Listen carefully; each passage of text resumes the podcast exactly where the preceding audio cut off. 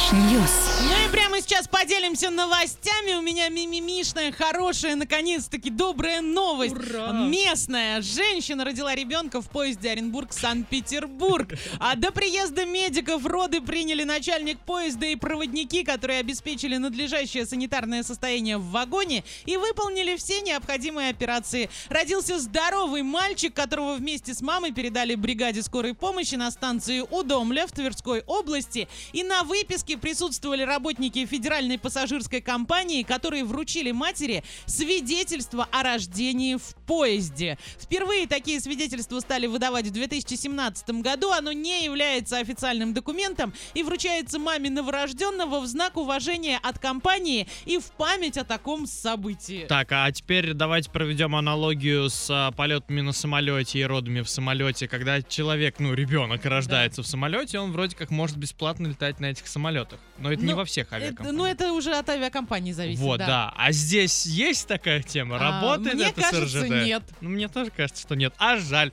А вот теперь... Подумайте над этим. Вот вам стартап. Если у вас родился ребенок, их не так много рождается на самом деле, пусть они какое-то время ездят бесплатно. Все-таки из Орина до Питера ездит поезд, да? Да, а я из, с из Зорина. пересадками... Из Зорина, Из Зорина, да. да. я с поэтому, Ванечка, пересадками через Москву Теперь катался. ты знаешь Да, все. теперь я знаю больше. И расскажи о новостях. Расскажу тоже из России новость. В Рязани мужик притворялся дальнобойщиком и больше двух лет ездил к любовнице.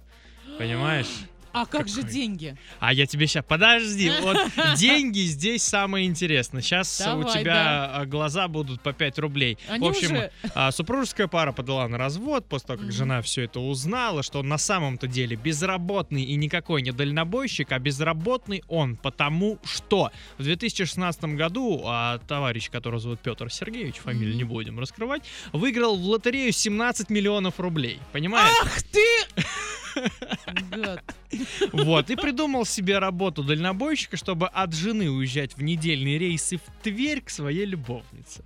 Это же вообще выиграть деньги, заныкать их и потом еще притворяться. Я недавно рассказывала историю о, о- о том, как а, в Вашингтоне, по-моему, ну то есть где-то за бугром, женщина подарила мужчине не носки, а лотерейный билет, и он выиграл миллион долларов. Это 65 там с копейками миллионов рублей. И я предположила, что если он потратит это все на семью, то он молодец. А если он сейчас э, соберет свои манатки и куда-то уедет, то тогда прям ай-яй-яй. Лучше не дарите билеты, а пользуйтесь носками. Но здесь, ну это же как может... Это только русские могли так придумать. Конечно. Вот честно. На самом деле историй про то, что в России кто-то выиграл в лотерею не так много по сравнению с тем, сколько люди выигрывают в США. Да, но там они показываются, там они а, рассказывают о том, что они выиграли, они довольны не и всегда, счастливы. не всегда. А у нас все-таки это как-то так по-тихонькому ну вот, проходит. кстати, да, в принципе, В Оренбурге человек связано. а, выигрывал 8 миллионов рублей, он показался, он рассказал, что он безумно счастлив и что он купит себе квартиру и, и сделает в ней ремонт. Что-то такое он рассказывал, Просто это было пару В других лет назад. странах видел огромное количество новостей, когда за выигрышем приходили в масках каких-нибудь там Да, персонажей да. с мешками на голове и прочее, только чтобы их не узнали. Но здесь, ты представляешь, провернуть такую операцию, а? Да я вообще Да в шоке. мужик, Человек, чё. Павел Сергеевич, как вообще 17 миллионов? Хорошо, и как же она его распознала? А вот, кстати, история об этом умалчивает. Ну, видимо, кто-то спалил, либо сам спалился. Может, она а там может быть, телефончик его деньги проверяла. закончились? Да ну, За два-то года 17 миллионов. Слушайте, я бы потратила прям вот за два часа. Серьезно. Ну, Конечно. хотя да, вложить в недвижимость за два часа проблем вообще, не Вообще, стоит да. нисколечки. Ладно, в общем, Павел Сергеевич, нехорошо так. Очень нехорошо. Переезжайте в Тверь и живите. И живите Хорошо. уже там, ну а что сделаешь, раз жена послала? Итак, Еще послала, у тебя есть? возможно. Да, из США новость э, моя любимая. Давай, Грабитель явился в ресторан, нарвался на двух э, молодоженов полицейских.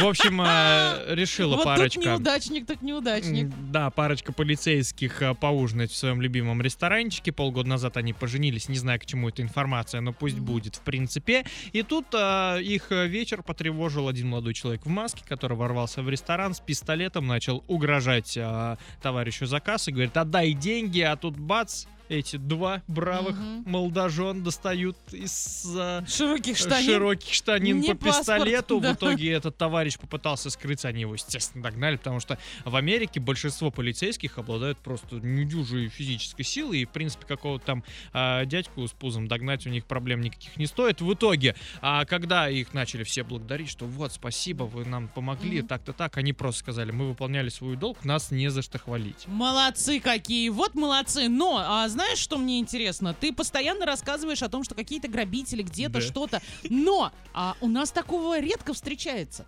В основном все вот эти вот дурачки живут где-то не в России. Не, самое популярное то, что я помню, это когда два товарища решили ограбить магазин, разбив а, стекло кирпичами, но оно оказалось бронированным. А один его бросил, не разбил, понял, что ничего не получается, попытался убежать, второй в этот момент кидал кирпич, попал ему в голову, вырубил его. Ну вот прям вообще, ребята, ну хорошо. Поэтому у у нас, таких нет. у нас все хорошо. Трэш, т- т- трэш, ньюс.